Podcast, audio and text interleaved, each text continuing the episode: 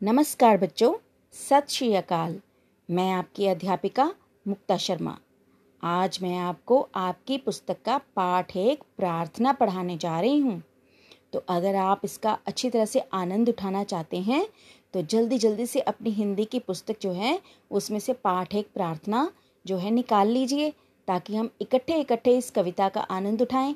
मैं भी पढ़ूँगी आप भी साथ में उस पंक्ति को अच्छी तरह से देखते हुए, इस कविता को ध्यान से देखते हुए फिंगर रखते हुए, उंगली रखते हुए उसको पढ़ते जाइएगा, ताकि हम इसको याद कर सकें।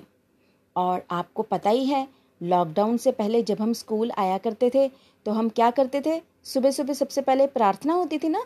तो उसी तरह से हम हिंदी पुस्तक की शुरुआत करने के लिए भी क्या करेंगे? सबसे पहले प्रार्थना। और इस प्रार्थना में बहुत अच्छी अच्छी बातें हैं। तो पढ़ें तो पढ़ने की शुरुआत कर रहे हैं। कविता इस तरह से है।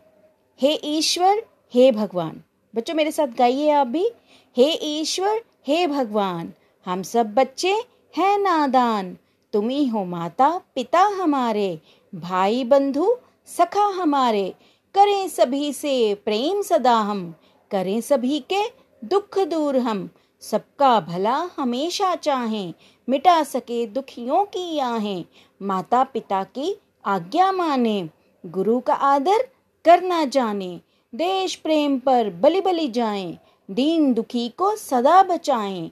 आगे कदम बढ़ाते जाएँ, कभी न पीछे हटने पाएँ। करें किसी से नहीं लड़ाई, करें किसी की नहीं बुराई। पढ़े लिखे हम खेलें, खाएँ भारत देश की शान बढ़ाएँ, इसका मान न घटने पाए। चाहे प्राण भले ही जाए, फैले चहूं और हरियाली। सबके घर में हो खुशहाली। देश हमारा बढ़ता जाए, होकर बड़े कीर्ति हम पाए। तो अच्छी थी ना कविता? आप ये कविता चित्र से याद कर लेना। और आप इसके साथ साथ एक्शंस भी कर सकते हो, जैसे कि हम कक्षा में किया करते थे, ठीक है? अब मैं इस कविता का अर्थ आपको थोड़ा बहुत समझा दूँ, ताकि आपको लगे कि हाँ भी ये कविता सचमुच बहुत अच्छी है। सबसे पहले क्या लिखा था? हे ईश्वर, हे भगवान। तो इस कविता में हम भगवान से प्रार्थना कर रहे हैं। क्या प्रार्थना कर रहे हैं? कि हम सब बच्चे हैं नादान, कि हम बच्चे बहुत अबोध हैं। हम बहुत सारी चीज़ें नहीं जानते। तुम ही हो माता पिता हमारे। इसलिए हे भगवान जी, आप हमारे माता पिता हो। भाई बंधु, सखा हमारे। और भगवान जी, आप हमारे भाई भी हो, हमारी बहन भी हो, आप हमारे क्या हो, दोस्त भी हो। करें सभी से प्रेम सदा हम। हे भगवान जी, हमें आशीर्वाद दें कि हम सभी से प्रेम करें। करें सभी के दुख दूर हम। और किसी दुखी का जो दुख दूर है, वो भी करने की कोशिश कर सकें। सबका भला हमेशा चाहें, मिटा सके दुखियों की आहें। और सारी दुनिया का भला करने की कोशिश करें। हम कोशिश तो कर ही सकते हैं ना? और दुखियों की जो अगर हमें कोई दुखी व्यक्ति दिखाई दे तो अगर उसके दुख हम दूर कर सकते हैं, कुछ छोटी मोटी चीज़ देकर या उससे हमदर्दी करके तो ज़रूर करनी चाहिए। और हमें बड़ों का आज्ञा पालन करना चाहिए, बड़ों के कहे पे चलना चाहिए। कौन कौन बड़े? माता पिता अध्यापक, इन सब का आदर करना चाहिए। देश प्रेम पर बलि बलि जाएँ, दीन दुखी को सदा बचाएँ। इसका अर्थ क्या है? कि देश को बहुत प्रेम करें और जब हम बड़े हों और देश पर कुर्बान होने की बात हो तो हम सैनिक बनकर जो है अपने कर्तव्य का पालन करें और दीन दुखियों को हमेशा अन्याय से बचाएँ। हम ज़िंदगी में आगे कदम बढ़ाते जाएँ, आगे कदम बढ़ाते जाएँ, कभी ना पीछे हटने पाएँ और जो भी कदम हम उठा लें, फिर उस काम से पीछे ना हटें, उस काम को पूरा करें और कभी भी किसी से लड़ाई ना करें और ना ही किसी की बुराई करें। पढ़े लिखे हम खेले खाएँ हे भगवान जी, हम खूब पढ़ें। हे भगवान जी, हम खूब खेलें भी। और हे भगवान जी, हम बहुत सारा खाएँ, ताकि हम क्या बने? तंदुरुस्त बने। खाएँ कितना? ताकि हम तंदुरुस्त बने, हम एक्टिव बने, सक्रिय बने। भारत देश की शान बढ़ाएँ। और ये सब काम करते हुए हम क्या बढ़ाएँगे? देश की शान बढ़ाएँगे। हमारा इसका मान न घटने पाए। किसका मान नहीं घटना चाहिए? देश का मान, सम्मान जो है, कभी भी कम नहीं होना चाहिए। चाहे इसके लिए हमें बड़े होकर, सैनिक बनकर चाहे देश के लिए कुर्बान ही क्यों ना होना पड़े। और हम क्या चाहते हैं कि हे भगवान जी, सब जगह हरियाली हो। फैले चहूँ, और हरियाली चहूँ, और मैंने चारों तरफ़, हर तरफ़, सबके घर में हो खुशहाली। किस, सबके घरों में सब लोग खुशहाल हों, किसी के घर में कोई तंगी ना हो। देश हमारा बढ़ता जाए, कि हे भगवान जी, हमारा देश हमेशा आगे आगे बढ़ता जाए, और होकर बड़े कीर्ति हम पाएँ। और जब हम बच्चे सब बड़े हो जाएँगे तो हम अपने देश का नाम, अपने आप का नाम और अपने माता पिता का नाम खूब रोशन करें। तो बच्चों, अच्छी थी ना कविता ये। तो अब आपको इसके अर्थ भी पता लग गए, इसको पढ़ना भी आ गया। तो इसको अब हम याद करेंगे। तो ये काम अब आपका है। तो बेस्ट ऑफ़ लक शुभकामनाएँ और ये कविता याद करें।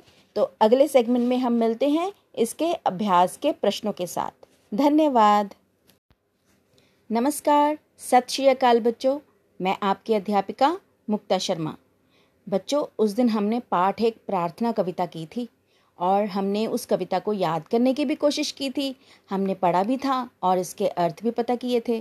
कविता बहुत अच्छी थी और मुझे पूरी उम्मीद है कि आपने अब तक वो याद भी कर ली होगी। आपको सारी कविता पढ़नी भी आती होगी और अच्छी तरह से सुनानी भी आती होगी और आपने घर वालों को खूब सुनाई भी होगी। तो आज हम करेंगे इसी कविता का अभ्यास कार्य। अभ्यास कार्य में अब आप पुस्तक खोल लें। जब भी हम ये कार्य करें तो पुस्तक खोल के काम करें, ताकि हमें सब जो चीज़ें हैं, उसके बारे में अच्छी तरह से ज्ञान हो जाए। अभ्यास के नीचे सबसे पहले नंबर एक पे प्रश्न है, नीचे गुरुमुखी और देवनागरी लिपि में दिए गए शब्दों को पढ़ें और हिंदी शब्दों को लिखने का अभ्यास करें। सबसे पहले शब्द आया है गुरुमुखी। गुरुमुखी का मतलब क्या होता है? हमारी पंजाबी भाषा। और देवनागरी लिपि में कौन सी भाषा होती है हमारी? हिंदी। तो अब हम पंजाबी से हिंदी भाषा में शब्दों को लिखेंगे। तो इस जो प्रश्न में आपने ध्यान रखना है कि पंजाबी में जो शब्द लिखा है, उसको हिंदी में क्या क्या वर्तनी लिखी गई है? वर्तनी का मतलब है स्पेलिंग क्या है उसके? जैसे कि पहला शब्द पंजाबी में लिखा है बच्चे। और हिंदी में जब हम बच्चे शब्द लिखेंगे तो क्या स्पेलिंग होंगे? ब, आधा च, फिर पूरा च एक ही मात्रा। तो बन गया ना बच्चे? इसी तरह से अगले शब्द जो हैं, वो आप ध्यान से खुद स्पेलिंग पढ़ते जाओगे और याद करते जाओगे। मैं एक बार आपको सुना देती हूँ, ताकि आप जब पढ़ना चाहो तो आप उसी तरह से उसको बोल के याद कर सकते हो। दूसरा शब्द है पंजाबी का दुख, और हिंदी में भी उसको दुख लिखेंगे और पढ़ेंगे। आज्ञा। आज्ञा को हिंदी में क्या बोलेंगे? आज्ञा। आज्ञा की स्पेलिंग ध्यान से देखें, बड़ा आ और ज्ञ ज्ञानी वाला है और उसके आगे आ की मात्रा। ये बन गया आज्ञा। फिर है आगे शब्द गुरु। गुरु को हिंदी में जब गुरु लिखेंगे तो ग को छोटे ऊ की मात्रा के साथ र को भी छोटा ऊ आएगा। पर देखिए ध्यान से कि र को छोटे ऊ की मात्रा कहाँ पे लगी है? जहाँ पे र जो है, जब उसके आकार को थोड़ा सा हम मोड़ते हैं और जो उसके घुमाव बनता है, उस घुमाव के जगह पे हमने उस छोटे से कॉर्नर में हमने क्या लिखना है? ऊ की मात्रा को जोड़ देना है। चाहे वो बड़े ऊ की हो और चाहे वो छोटे ऊ की हो। और गुरु में छोटे, ग को भी छोटा ऊ की मात्रा लगेगी और र को भी छोटे ऊ की मात्रा। तो ये ध्यान रखना है कि र को मात्रा जो है पैर में नहीं लगती, जहाँ पे उसका घुमाव आता है, वहीं पे वहीं मात्रा जो है हम लगा देते हैं। अगला शब्द है पंजाबी में अग्गे। अग्गे को हिंदी में क्या बोलेंगे? आगे। अगला नेक्स्ट शब्द है पीछे। और पीछे को हिंदी में क्या बोलेंगे? पीछे। खुशहाली, पंजाबी का शब्द, इसको हिंदी में क्या लिखेंगे? बोलेंगे खुशहाली। और फिर अगला शब्द है कीर्ति। कीर्ति को पंजाबी में, पंजाबी से हिंदी में क्या बोलेंगे? कीर्ति। इसके भी स्पेलिंग ध्यान से देखें। क को बड़ी ई की मात्रा, त को छोटी ई की मात्रा के साथ छोटा सा एक और जो है, घुमाव दिया गया है, वो कौन सी मात्रा है? ई की मात्रा के साथ र की मात्रा। सिर पे र की मात्रा है, त के ऊपर। रेफ की मात्रा बोलते हैं इसको। तो ये बन गया कीर्ति, ठीक है? अब अगला प्रश्न नंबर दो। अब इसको प्रश्न को ध्यान से पढ़ें। नीचे एक ही अर्थ के लिए पंजाबी और हिंदी भाषा में शब्द दिए गए हैं। इन्हें ध्यान से पढ़ें और हिंदी शब्दों में लिखें, ठीक है? तो आपने इन हिंदी शब्दों को ध्यान से याद करना है, स्पेलिंग याद करने हैं और आपको पढ़ना भी आना चाहिए, लिखना भी आना चाहिए।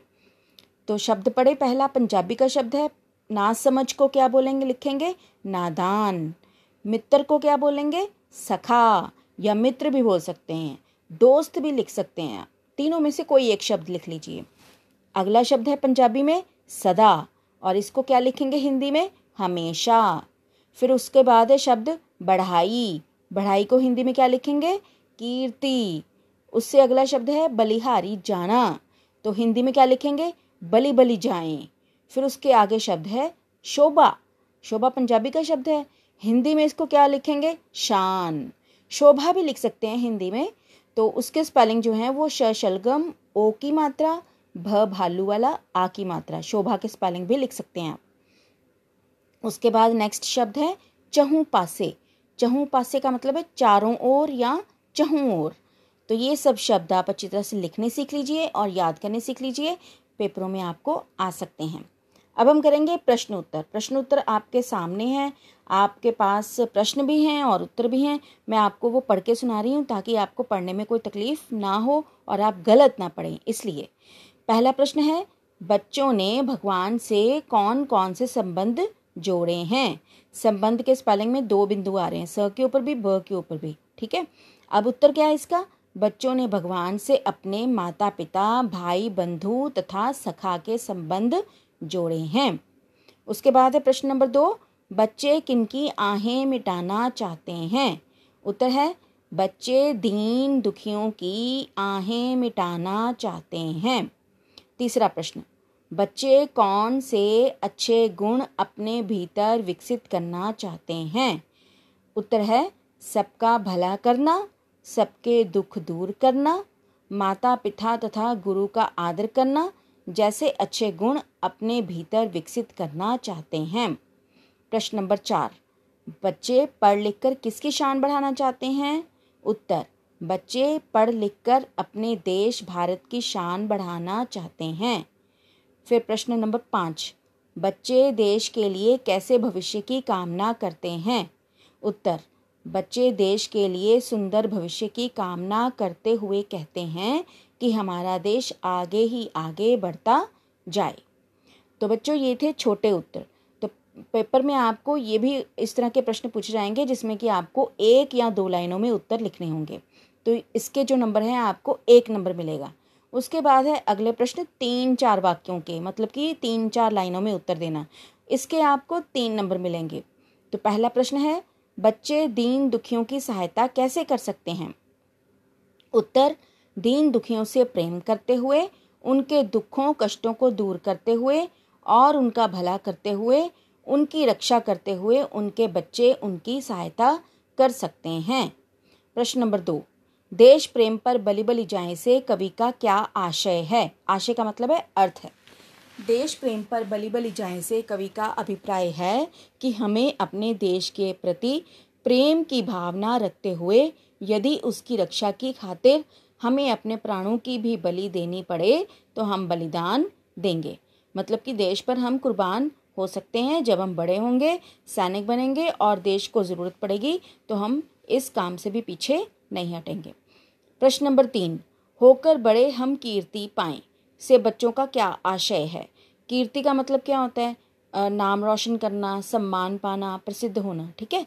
तो आशय का मतलब क्या है? अर्थ। तो इसका प्रश्न क्या हुआ? कि बड़े होकर हम किस तरह से हम सबका नाम रोशन करेंगे। तो इसके बारे में आप लिखोगे, होकर बड़े हम कीर्ति पाएँ से बच्चों का आशय है कि हम बड़े होकर अपने अच्छे कामों से लोगों में यश प्राप्त करेंगे, लोगों में हमारा मान सम्मान होगा और हमारी इज़्ज़त बढ़ेगी। अच्छा बच्चों, इसके बाद है काव्य पंक्तियों को कविता देखकर पूरी करें। तो ये तो आप खुद कर सकते हो, है ना? तो खाली स्थान है, आपने इसको कविता में से ही लाइनें ढूंढ लेनी है और उसमें से शब्द आपको जो लग रहे हैं कि ये शब्द नहीं लिखे गए, वो शब्द आप वहाँ पे जो भर दीजिए, लिख दीजिए। जैसे कि पहली लाइन है, तुम ही हो। डैश में क्या आएगा? माता पिता उसके बाद नेक्स्ट जो पंक्ति है, भाई बंधु आएगा उसमें। इसी तरह से देश प्रेम पर बलि बलि जाएँ, दीन दुखी को सदा बचाएँ पढ़े लिखे हम खेले खाएँ, भारत देश की शान बढ़ाएँ। इस तरह से आप ये याद कर सकते हैं। उसके बाद है नेक्स्ट क्वेश्चन है शब्द युग्म शब्द युग्म का मतलब होता है कि शब्दों का जोड़ा है आपके पास। जैसे कि शब्दों का जोड़ा क्या है? माता डैश हाइफन इसको बोलते हैं। माता हाइफन पिता। तो इसको हम क्या लिखेंगे? इनको इकट्ठा करके लिखना है। माता और पिता। इसका मतलब क्या है? हाइफन का मतलब है और। ठीक है?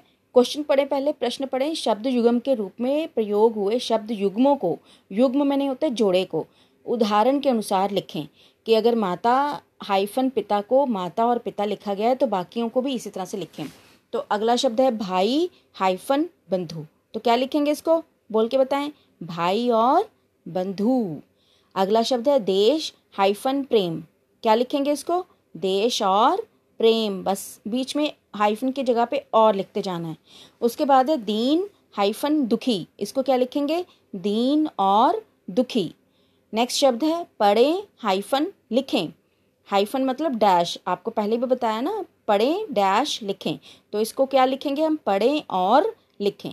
समझ लगी ना कि डैश की जगह पे और शब्द आ जाएगा। बाकी हम इसको इकट्ठा पढ़ने की कोशिश करेंगे। अब अगला शब्द है, अगला प्रश्न है बहुवचन बनाएँ। बहुवचन का मतलब क्या होता है कि जब कोई चीज़ आपके पास एक हो, एक बस्ता, और अगर बहुत सारे बस्ते पड़े हों तो उसको हम बोलेंगे बस्ते। एक बस्ता होगा तो उसको बस्ता बोलेंगे, अगर ज़्यादा होंगे तो उसको बस्ते बोल देंगे। तो इस तरह से क्या हुआ? बस्ता एक वचन, बस्ते क्या हो गया? बहुवचन। तो इसी तरह से हमने ये सारे के सारे शब्द जो हैं वो बनाने हैं। पहला शब्द है कदम। कदम को बहुवचन क्या बनाएँगे? कदमों। ओ की मात्रा बिंदी आएगी। घर। घरों, भाई, भाइयों, दुखी, दुखियों। दुखियों के स्पेलिंग ध्यान से देखिए कि दुखी में बड़ी ई की मात्रा है और दुखियों जब लिखना है तो ख को छोटी ई की मात्रा डलेगी और य को ओ की मात्रा और ऊपर बिंदु। ये सब चीज़ें ध्यान रखनी है, तभी आप इसको याद कर सकते हो और कोई मुश्किल नहीं है। सिर्फ़ हमने थोड़े बहुत अक्षरों को ध्यान रखना है, मात्रा का ध्यान रखना है।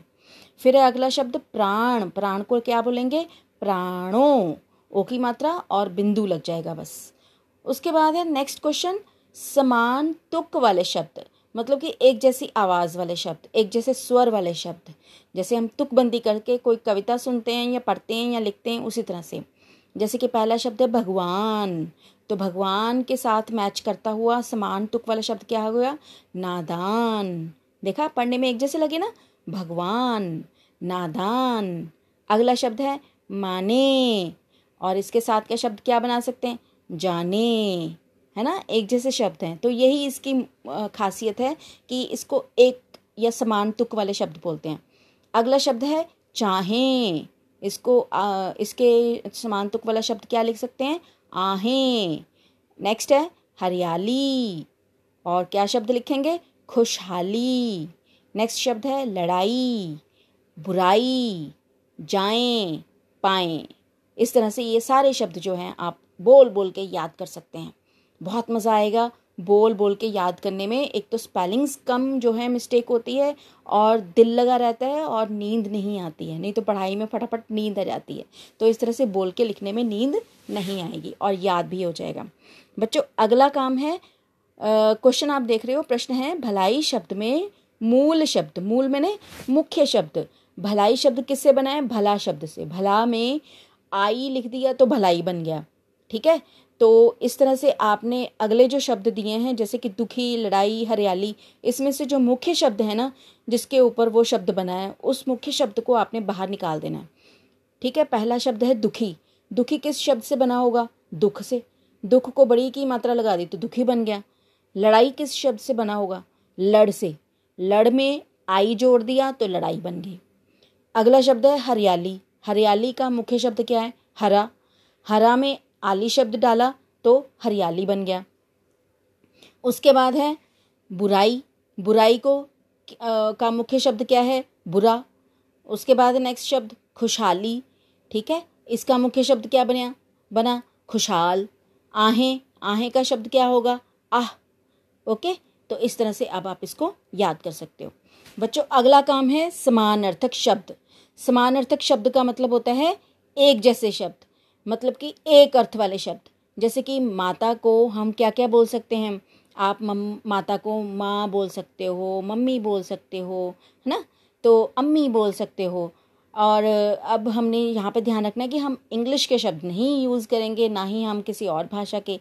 हम वही शब्द यूज़ करेंगे, प्रयोग करेंगे, जो कि हमारी हिंदी भाषा में प्रचलित हैं। तो माता को हिंदी में और क्या क्या शब्द बोलते हैं? जननी। माँ, मातृ। तो इस तरह से हम इसको याद कर सकते हैं। माता को क्या क्या बोलते हैं? जननी, माँ, मातृ। मातृ त के पैर में री की मात्रा। री ऋषि आपने याद किया हुआ ना? ये री ऋषि की मात्रा है। उसके बाद है पिता। पिता को और क्या क्या बोल सकते हैं? जनक पित्र तात भी बोल सकते हैं। तात बहुत इजी शब्द है। त को आ त। उसके बाद है भाई। भाई को और क्या क्या बोल सकते हैं? सहोदर। भ्राता, बंधु, दो दो शब्द याद कर सकते हैं। तीन तीन शब्द याद करने की ज़रूरत नहीं है। स्पेलिंग अच्छी तरह से याद करने हैं आपने। उसके बाद है सखा। सखा को और क्या क्या बोल सकते हैं? मित्र, मीत, संगी। नेक्स्ट शब्द है दुख। दुख को और क्या क्या बोल सकते हैं? कष्ट, विपदा, पीड़ा। ठीक है? तीनों में से कोई दो शब्द याद कर लीजिए। उसके बाद नेक्स्ट शब्द गुरु। गुरु को और क्या क्या बोल सकते हैं? शिक्षक, अध्यापक। आचार्य।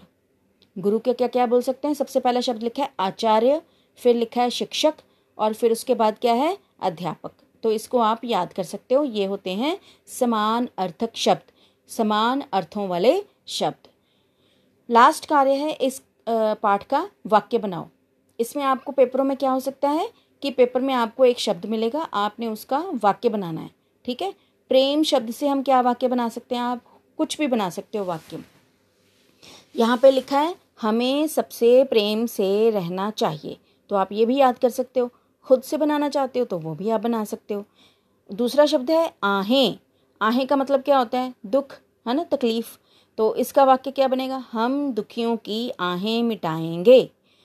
उससे बाद तीसरा शब्द है, बुराई। इसका वाक्य क्या बनेगा? हमें किसी की बुराई नहीं करनी चाहिए। चौथा शब्द है, शान। बच्चे भारत की शान बढ़ाना चाहते हैं। अंतिम शब्द है पांचवा, खुशहाली। सब घरों में खुशहाली हो।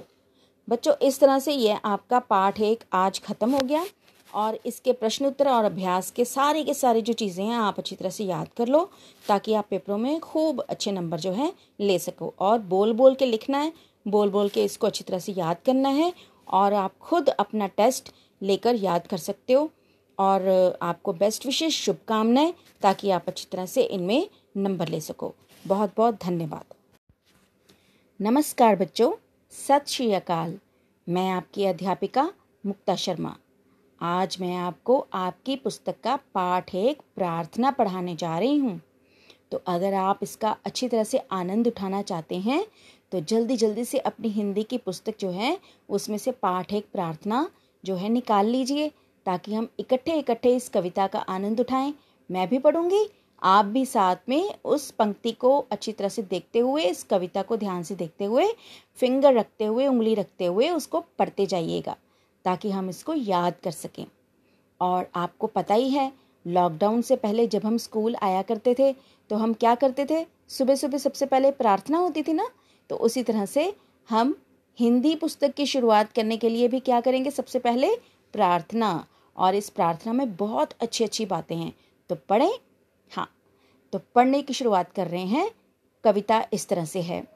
हे ईश्वर, हे भगवान। बच्चों, मेरे साथ गाइए आप भी। हे ईश्वर, हे भगवान, हम सब बच्चे हैं नादान। तुम ही हो माता, पिता हमारे। भाई, बंधु, सखा हमारे। करें सभी से प्रेम सदा हम। करें सभी के दुख दूर हम। सबका भला हमेशा चाहें, मिटा सके दुखियों की आहें। माता पिता की आज्ञा माने, गुरु का आदर करना जाने। देश प्रेम पर बलि बलि जाएँ, दीन दुखी को सदा बचाएँ। आगे कदम बढ़ाते जाएँ, कभी न पीछे हटने पाएँ। करें किसी से नहीं लड़ाई, करें किसी की नहीं बुराई। पढ़े लिखे हम खेलें, खाएँ भारत देश की शान बढ़ाएँ, इसका मान न घटने पाए। चाहे प्राण, भले ही जाए, फैले चहूं और हरियाली। सबके घर में हो खुशहाली। देश हमारा बढ़ता जाए, होकर बड़े कीर्ति हम पाए। तो अच्छी थी ना कविता? आप ये कविता तरह से याद कर लेना। और आप इसके साथ साथ एक्शंस भी कर सकते हो, जैसे कि हम कक्षा में किया करते थे, ठीक है? अब मैं इस कविता का अर्थ आपको थोड़ा बहुत समझा दूँ, ताकि आपको लगे कि हाँ भी ये कविता सचमुच बहुत अच्छी है। सबसे पहले क्या लिखा था? हे ईश्वर, हे भगवान। तो इस कविता में हम भगवान से प्रार्थना कर रहे हैं। क्या प्रार्थना कर रहे हैं? कि हम सब बच्चे हैं नादान, कि हम बच्चे बहुत अबोध हैं। हम बहुत सारी चीज़ें नहीं जानते। तुम ही हो माता पिता हमारे। इसलिए हे भगवान जी, आप हमारे माता पिता हो। भाई बंधु सखा हमारे। और भगवान जी, आप हमारे भाई भी हो, हमारी बहन भी हो, आप हमारे क्या हो, दोस्त भी हो। करें सभी से प्रेम सदा हम। हे भगवान जी, हमें आशीर्वाद दें कि हम सभी से प्रेम करें। करें सभी के दुख दूर हम, और किसी दुखी का जो दुख दूर है, वो भी करने की कोशिश कर सकें। सबका भला हमेशा चाहें, मिटा सके दुखियों की आहें, और सारी दुनिया का भला करने की कोशिश करें। हम कोशिश तो कर ही सकते हैं ना और दुखियों की जो अगर हमें कोई दुखी व्यक्ति दिखाई दे तो अगर उसके दुख हम दूर कर सकते हैं, कुछ छोटी मोटी चीज़ देकर या उससे हमदर्दी करके तो ज़रूर करनी चाहिए। और हमें बड़ों का आज्ञा पालन करना चाहिए, बड़ों के कहे पे चलना चाहिए। कौन कौन बड़े? माता पिता अध्यापक, इन सब का आदर करना चाहिए। देश प्रेम पर बलि बलि जाएँ, दीन दुखी को सदा बचाएँ। इसका अर्थ क्या है? कि देश को बहुत प्रेम करें, और जब हम बड़े हों और देश पर कुर्बान होने की बात हो तो हम सैनिक बनकर जो है अपने कर्तव्य का पालन करें और दीन दुखियों को हमेशा अन्याय से बचाएँ। हम ज़िंदगी में आगे कदम बढ़ाते जाएँ, आगे कदम बढ़ाते जाएँ, कभी ना पीछे हटने पाएँ और जो भी कदम हम उठा लें, फिर उस काम से पीछे ना हटें, उस काम को पूरा करें और कभी भी किसी से लड़ाई ना करें और ना ही किसी की बुराई करें। पढ़े लिखे हम खेले खाएँ। हे भगवान जी, हम खूब पढ़ें। हे भगवान जी, हम खूब खेलें भी। और हे भगवान जी, हम बहुत सारा खाएँ, ताकि हम क्या बने? तंदुरुस्त बने। खाएँ कितना? ताकि हम तंदुरुस्त बने, हम एक्टिव बने, सक्रिय बने। भारत देश की शान बढ़ाएँ। और ये सब काम करते हुए हम क्या बढ़ाएँगे? देश की शान बढ़ाएँगे। हमारा इसका मान न घटने पाए। किसका मान नहीं घटना चाहिए? देश का मान, सम्मान जो है, कभी भी कम नहीं होना चाहिए। चाहे इसके लिए हमें बड़े होकर, सैनिक बनकर, चाहे देश के लिए कुर्बान ही क्यों ना होना पड़े। और हम क्या चाहते हैं कि हे भगवान जी, सब जगह हरियाली हो। फैले चहूँ, और हरियाली। चहूँ, और मैंने चारों तरफ़, हर तरफ़। सबके घर में हो खुशहाली। किस, सबके घरों में सब लोग खुशहाल हों। किसी के घर में कोई तंगी ना हो। देश हमारा बढ़ता जाए। कि हे भगवान जी, हमारा देश हमेशा आगे आगे बढ़ता जाए। और होकर बड़े कीर्ति हम पाएँ। और जब हम बच्चे सब बड़े हो जाएँगे तो हम अपने देश का नाम, अपने आप का नाम और अपने माता पिता का नाम खूब रोशन करें। तो बच्चों, अच्छी थी ना कविता ये। तो अब आपको इसके अर्थ भी पता लग गए, इसको पढ़ना भी आ गया। तो इसको अब हम याद करेंगे। तो ये काम अब आपका है। तो बेस्ट ऑफ़ लक शुभकामनाएँ और ये कविता याद करें। तो अगले सेगमेंट में हम मिलते हैं इसके अभ्यास के प्रश्नों के साथ। धन्यवाद। नमस्कार। सत श्री अकाल बच्चों। मैं आपकी अध्यापिका मुक्ता शर्मा। बच्चों, उस दिन हमने पाठ एक प्रार्थना कविता की थी और हमने उस कविता को याद करने की भी कोशिश की थी। हमने पढ़ा भी था और इसके अर्थ भी पता किए थे। कविता बहुत अच्छी थी और मुझे पूरी उम्मीद है कि आपने अब तक वो याद भी कर ली होगी। आपको सारी कविता पढ़नी भी आती होगी और अच्छी तरह से सुनानी भी आती होगी और आपने घर वालों को खूब सुनाई भी होगी। तो आज हम करेंगे इसी कविता का अभ्यास कार्य।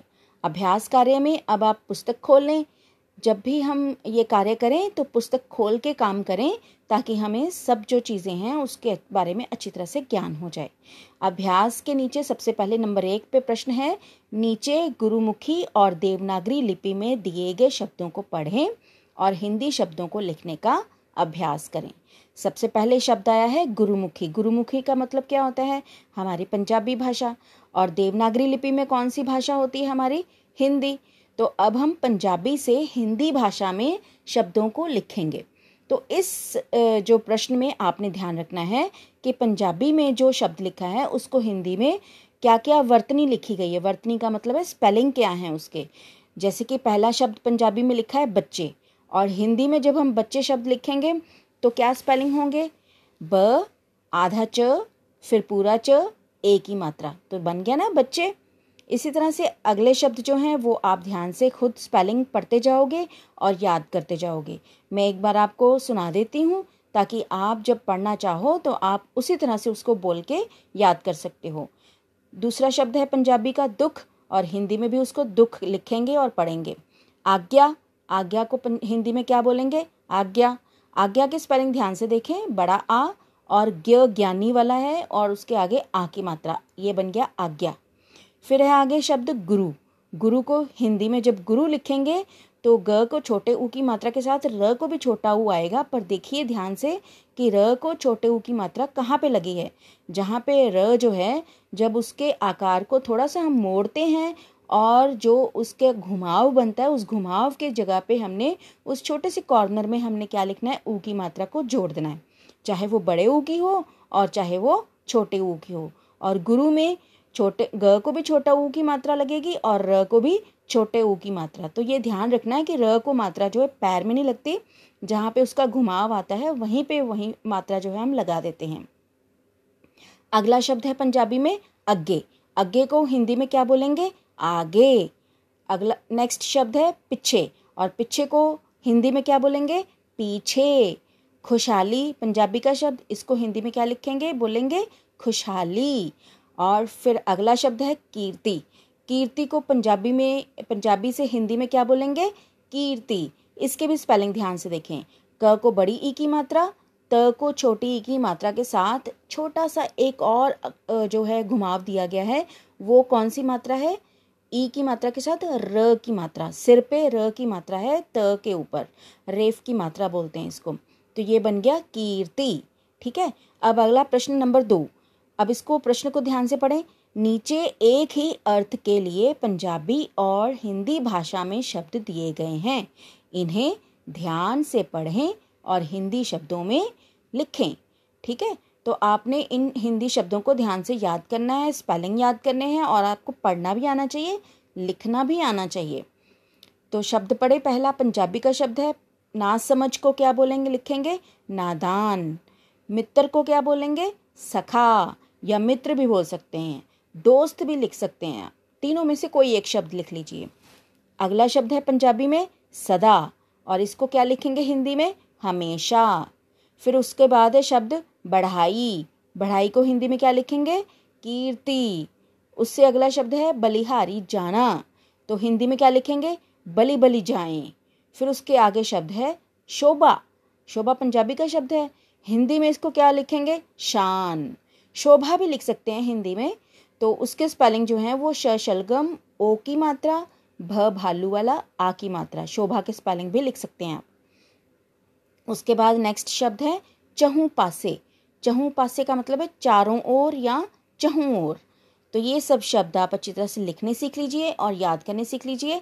पेपरों में आपको आ सकते हैं। अब हम करेंगे प्रश्न उत्तर प्रश्न उत्तर आपके सामने हैं, आपके पास प्रश्न भी हैं और उत्तर भी हैं। मैं आपको वो पढ़ के सुना रही हूँ ताकि आपको पढ़ने में कोई तकलीफ़ ना हो और आप गलत ना पढ़ें। इसलिए पहला प्रश्न है, बच्चों ने भगवान से कौन कौन से संबंध जोड़े हैं? संबंध के स्पेलिंग में दो बिंदु आ रहे हैं, स के ऊपर भी, ब के ऊपर भी, ठीक है? अब उत्तर क्या है इसका?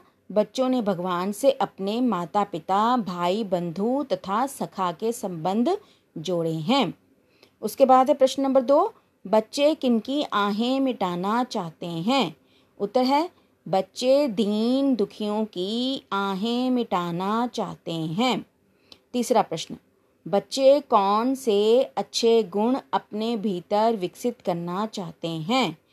उत्तर है, सबका भला करना, सबके दुख दूर करना माता पिता तथा गुरु का आदर करना, जैसे अच्छे गुण अपने भीतर विकसित करना चाहते हैं।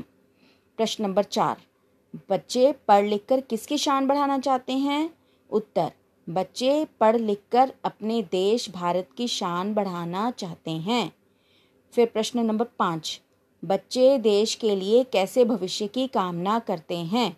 उत्तर, बच्चे देश के लिए सुंदर भविष्य की कामना करते हुए कहते हैं कि हमारा देश आगे ही आगे बढ़ता जाए। तो बच्चों, ये थे छोटे उत्तर।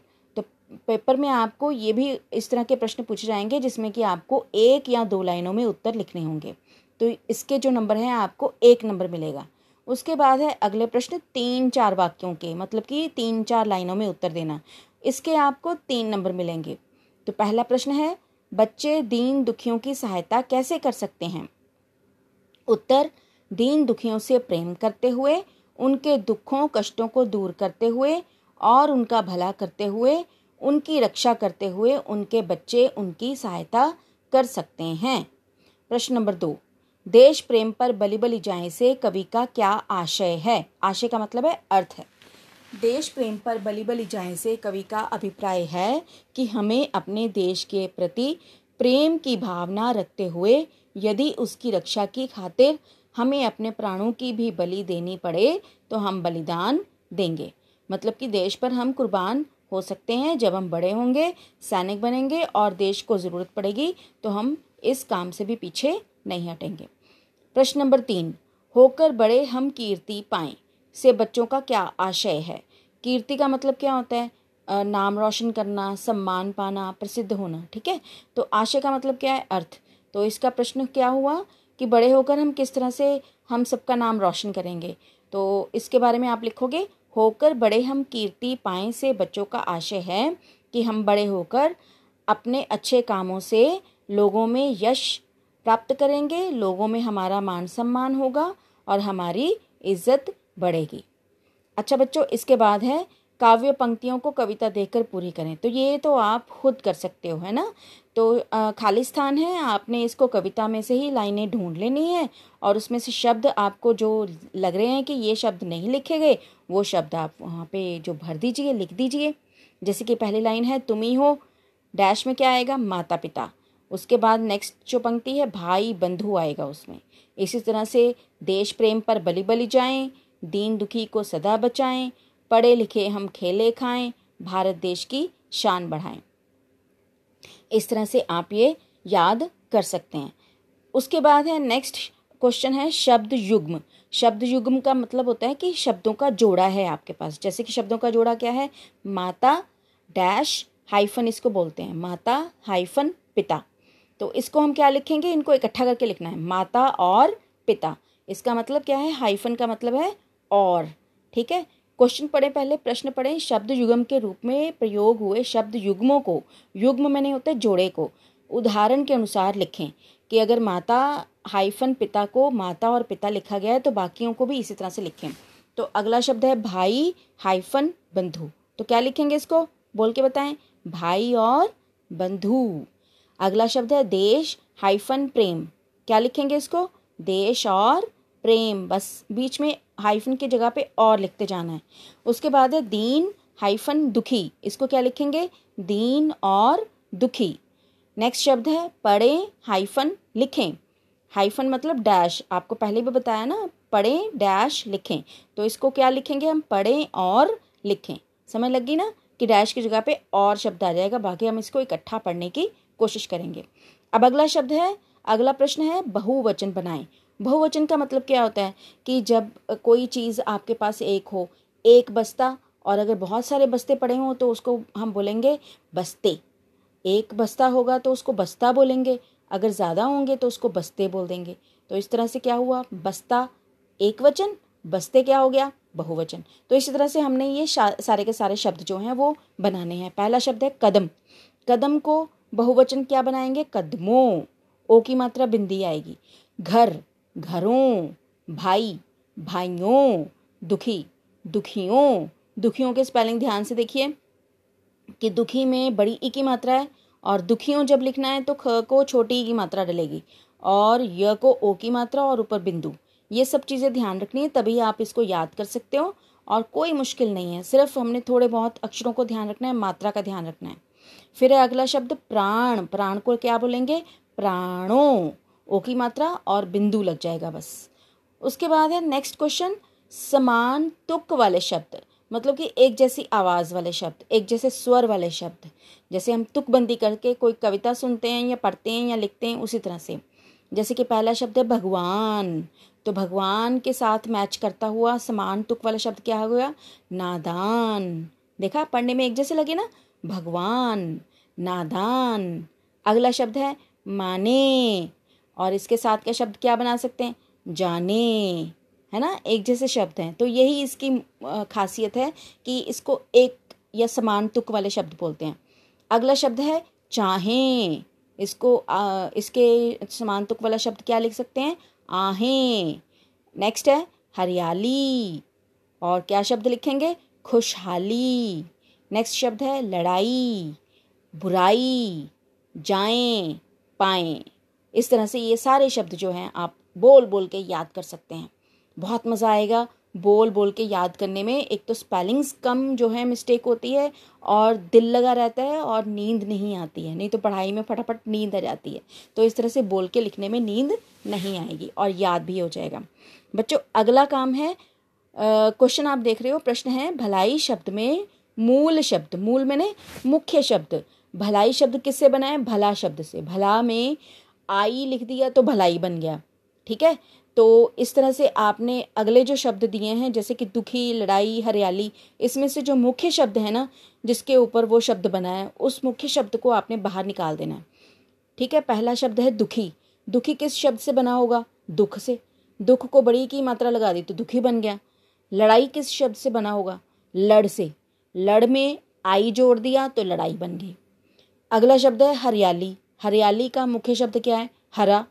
हरा में आली शब्द डाला तो हरियाली बन गया। उसके बाद है बुराई। बुराई को आ, का मुख्य शब्द क्या है? बुरा।